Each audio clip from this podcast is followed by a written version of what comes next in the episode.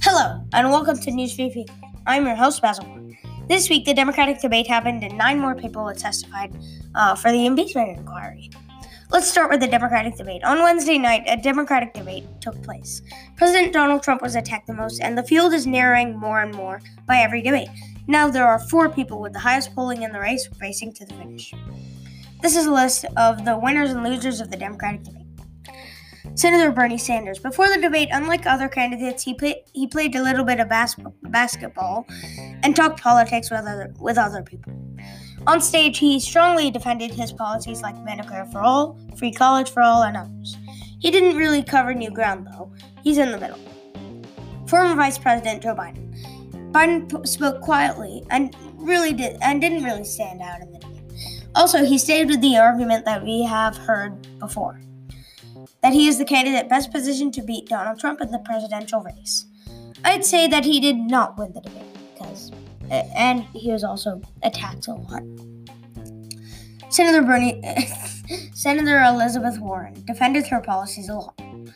Um, like Bernie Sanders, she did not attack other people that much and stayed on the defensive. She's in the middle. Mayor Pete Buttigieg defended his policies and his political resume at the debate. He's in the middle, but he won't gain much traction from his debate performance. He was attacked by many people.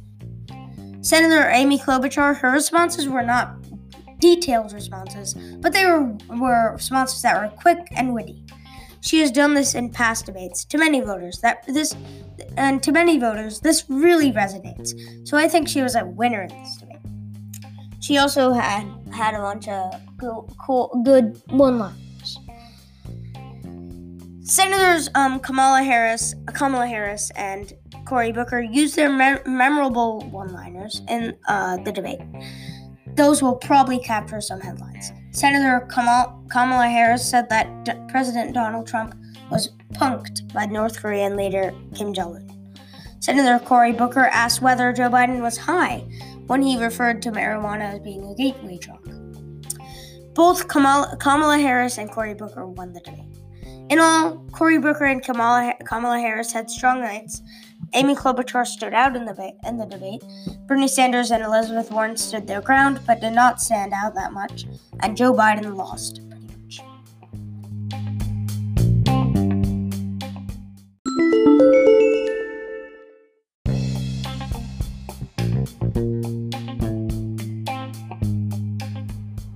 Now for the second headline. Let's talk about what happened this week in terms of impe- impeachment. Nine people testified. These are the people that testified Alexander Vindman, Jennifer Williams, Tim Morrison, Kurt Volker, Gordon Sondland, Fiona Hill and David Holmes, and Laura Cooper and David Hill.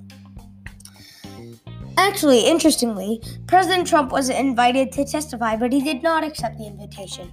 The key witnesses were uh, the key witness was probably Gordon Sondland, the U.S. ambassador to the EU. He was the most revealing witness. When asked if there was a kid quid pro quo, quid pro, quid pro quo um, in the in the call that Trump um, had with uh, Volodymyr Zelensky, um, quid pro quo meaning this for that, he said yes. That's an example. He also said that that this whole thing, Ukraine investigated the Bidens, was no secret to people in the Trump administration, and that everyone is, was in the loop. Trump and the Republicans think that Ukraine infe- interfered in the 2016 election to help Hillary Clinton. But Fiona Hill does not think so. She denounced that theory as a fictional narr- narrative that is being perpetrated and propagated by the Russian security services themselves. In her testimony, Morrison, Morrison and Volker, um, unlike the other people that testified, defended President Trump. Volker said that, that he has no knowledge of President Trump telling Ukraine to investigate the Bidens. President Trump later declared that it was a great day for Republicans. Lieutenant Colonel um, Alexander Vindman said that after he reported on the July 25th call between Pre- President Trump and Volodymyr Zelensky, president of Ukraine, he was excluded from many meetings. Vindman received a round of applause when he said this in his opening statement. Quote, Dad, my sitting here today in the U.S. Capitol talking to our elected officials is proof that you made the right decision 40 years ago to leave the Soviet Union and come here. Don't worry, I'll be fine for telling the truth, but because this is America, and here right matters.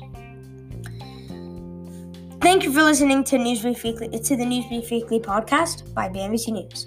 Remember that remember that you can find all the original articles um, uh, that you can find the original article for the first story on WNBCNews.com, but not for the second.